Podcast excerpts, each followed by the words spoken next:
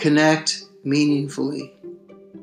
The seemingly nice, albeit shabbily dressed young man was boldly asking for gas money in the Walmart parking lot. Clarissa said no and was caught off guard when he started to rant and raise his arms above his head. She pushed her daughter back and away from them both. However, the street thug stepped toward her and all at once, closing the gap, put both of his hands on her throat. Clarissa connected with both her arms, trapping his forearms to herself, and stepped quickly back toward the wall. His initial motion carried him rapidly into that same wall. As luck would have it, he stumbled, and his head hit solidly with a thump.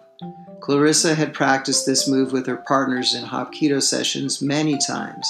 However, the wall was padded, and her training partners knew how to protect their heads as they slammed into the pad over and over again. This time, it was different.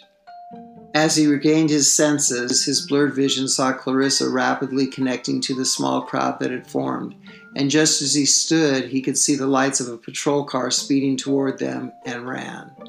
Clarissa and her daughter were safe. The young man was not found, and her training had paid off big time.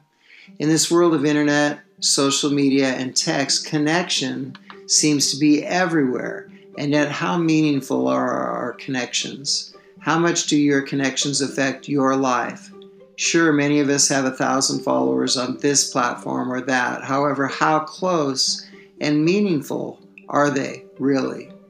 Clarissa would perhaps argue that those same thousand friends really didn't make that much difference that day. In fact, they were worthless. Still, her brief encounter with a total stranger was intimate, powerful, and life threatening.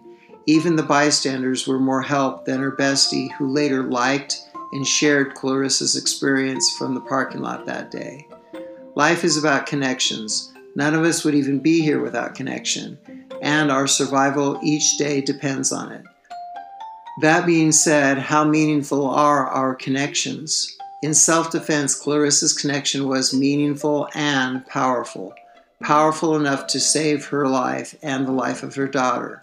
However brief her encounter, the double elbow trap required her focused connection, and nothing less would have worked. How often do we focus and connect deeply with someone? A few deep, intimate, and powerful connections in life and life defense can transform everything. Connect. My name is Alan Hughes with Life Defense. Train with you soon.